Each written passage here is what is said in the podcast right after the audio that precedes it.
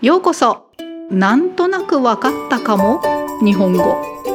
欢迎收听好像听得懂的日文記事皆さんこんにちは。通りスクールの森です。今日は前回からの竹つながりでパンダのことをお話ししたいと思います。日本のいくつかの動物園にもパンダがいるのですが今年の6月に東京の上野動物園で双子の赤ちゃんが生まれました。そして10月6日に名前が発表されました。そのことを少しお話しします。単語メモを参考にして次の質問の答えを考えながら聞いてください。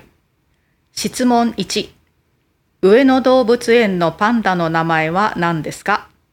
質問2。その名前はどうやって決まりましたか？では始めます。パンダの名前6月23日に東京の上野動物園で生まれた双子のパンダの名前が決まりました。オスはシャオシャオ、メスはレイレイです。シャオシャオの漢字は夜明けの意味の暁、ポーシャオダシャオですね。で、夜明けの光が差して明るくなっていくという意味で、メスのレイレイの漢字は花のつぼみ、フォアレイのレイね。つぼみから美しい花が咲いて未来へとつながっていくという願いが込められているそうです。東京都の小池知事はシャオシャオとレイレイの組み合わせは明るい夜明けから未来へつながるという意味もありとてもいい名前ではないかと思うと言っていました。台湾のユンザイとユンバオの名前は公募市民からの投票で決まったんですよね。日本でも例えば和歌山県にあるアドベンチャーワールドという動物園で生まれたパンダたちはほとんど公募で名前が決められているそうです。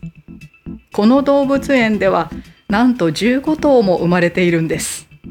そしてこの動物園で生まれたパンダたちはみんな後ろに浜砂浜の浜です。あ横浜の浜です。という漢字が使われています。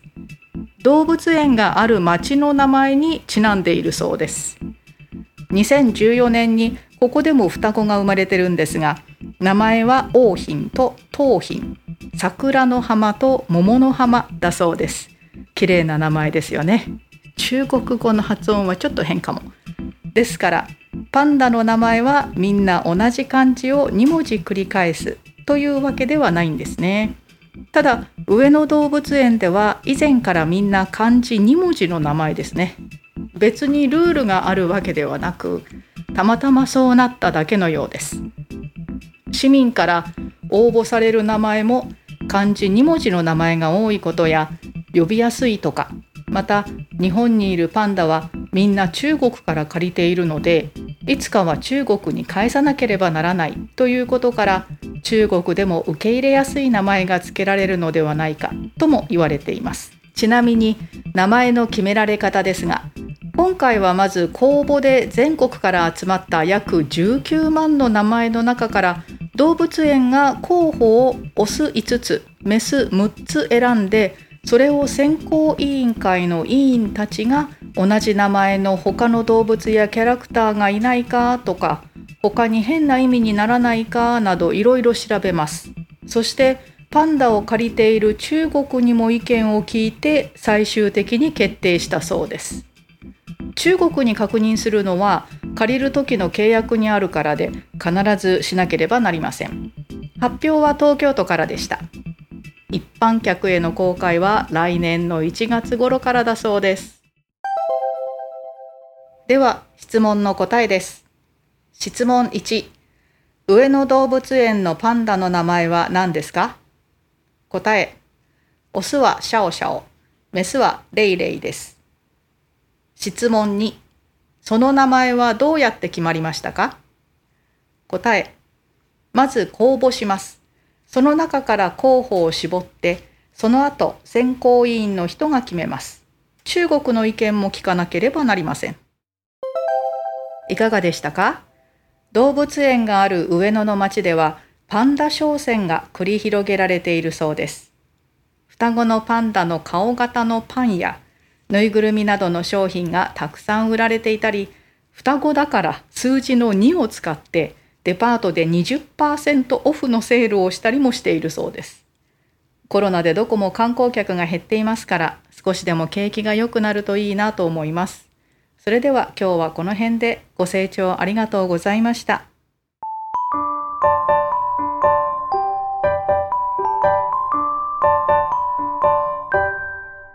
那么接下来是这个内容的简单的解说，已经听得懂的人就不用再听了哦。じゃあ始めます。はい、それでは、えー、解説してみます。まず6月23日6月23号東京的在东京的上野动物园出生双胞胎的パンダ，他们的名字已经决定好了。決まりました。決まりました是自动词。诶，这不是我决定的事情，是很多人决定。只是想说结果的话，要用自动词讲。はい。诶，我是吧？公的是笑笑，没事吧？诶，没事是母的，是累累的。 啊，笑笑的汉字是黎明的意思的那个小，就是破晓的小，就是小小的呢。诶，它的含义就是因为黎明的时候，诶，射进来的一一条光，然后渐渐的变亮。那就是希望他们的未来也是变亮，渐渐的变亮吧。诶，然后メスのレイレイ就是母的レイレイ的汉字は花蕾的蕾ですね。所以从那个花蕾开始 开了，开成美丽的花朵花，那代表就是呃，也是希望他们的未来，我们的未来都是像开漂亮美丽的大花一样很亮的意思。好像就是这些。願いが込められているそうです。込められている，込める就是入れる，放进去的意思。所以願い他们的希望、期待都放在这个名字里面的意思。え東京都の小池知事、 東京都的小啊小池知事，知事知事就是市长的意思ね。はい。え他说小小とレイレイの組み合わせ組合是明るい夜明けから未来へつながるという意味もあり。这个就是黎明延伸到光明的未来的意思，所以他觉得很好的名字。还，哎，还有台湾的元仔跟元宝，他们的名字是用公募， 公募就是公开招募的是呢，也就是一般民众们投票决定的吧。诶，在日本也是，诶，比方说在那个近畿地方的合格上限有一个叫做 Adventure World。的动物公园，这这边也有 panda 的。那他们这里的 panda 的名字，好像除了头一，就是第一头之之后都是公募啊，公诶多公募的，就是一般民众们投票来决定他们的名字。ね、この動物園ではなんと15頭も生まれているんです。なんと就是表示一个惊讶的感觉ですね。很惊讶，很惊讶的。他们有有十五头的潘达的阿卡酱有出生过，すごいです。有一只潘达妈妈，妈妈潘达就是一一一个人就出生过十頭です。すごいですね。そしてこのパンこの動物園で生まれたパンダたち，在这个动物园出生的パンダたちは，全部都是在啊，也是两个汉字的名字，然后后面的汉字都是有。一个字叫那个浜，浜就是横浜の浜，横滨的滨ですね。那是因为这个动物园在的城市的名字叫做白浜町白滨町，可能，嗯，那所以就是，呃，这个城市的名称就是他们的名字的由来。在二零一四年在这里也有出生过双胞胎，那他们的名字叫做雾hình、と桃hình。雾就是桜。樱花ですね。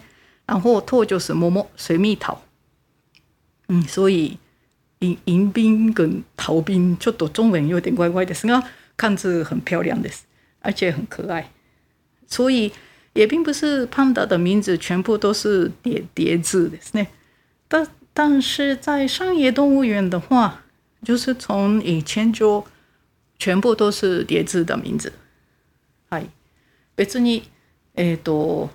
也不是有这有什么规则，只是偶然变成这样。たまたまそうなっただけのようです。就是偶然变这样です。えただ、え只是 在那个上野动物园的话，很久以前就全部都是叠字的名字，从从头头一个头一台就叠字的名字。別にルールがあるわけではなく、あ、要すわけではなく、也并不是有特别的规则，只是たまたまそうなっただけのようです。只是呃偶然变成这样。嗯，有可能是因为呃一般民众要 报名的时候，也是很多人还是选择叠字，可能是习惯吧。叠字的名字比较多，或者是比较好叫，有必要是一头卡。还有。其实是在日本的 panda 全部都是从中国借来的 panda 啊，中国から借りているので，所以有一天是还是要必须要还给中国中国。嗯，所以可能是有些人觉得他们回去中国之后也是比较容易接受的那种名字比较好， 可能是这样想的，也也有吧。诶，ちなみに、诶，顺便一提，名前の付けられ方就是名字决定的方法是。今回这次是まず首先公募的，又是公募です。诶，公开招募，诶，从中呃全国，从全国很多人报名的，诶，大约十九万的人，十九万的名字里面，动物园， 诶，动物园选择的是那动物园选择候选，公的五个，母的六个，先选出来，然后这十一个名字，这个先行委員会。有一个委员会的是呢，决定名字的委员会的委员们就先要调查，调查什么？调查有没有什么其他一样的名字的动物啊，或者是其他有什么一样名字的公仔呀，或者是有没有变很奇怪的意思啊等等，嘛，就是调查了很多事情。然后最后还是要问，呃，潘达的潘借来潘达的那个中国的意见，然后最后决定。然后确认中国是因为要借来的时候的那个契约契约书上面有写，所以必须要做的。那这个名字的发表是东京都发表，然后诶要公开给那个客人们的是预定是明年的一月左右。嗯，因为那个双胞胎也是要先训练一下，要习惯人，一定是很多人去看。所以他们要先训练，はい、希望赶快见到面。はい、以上です。听完结束之后，记得再从头挑战一次哦。那么我们下次见。お時間あったらまた聞いてください。 ご清聴ありがとうございました。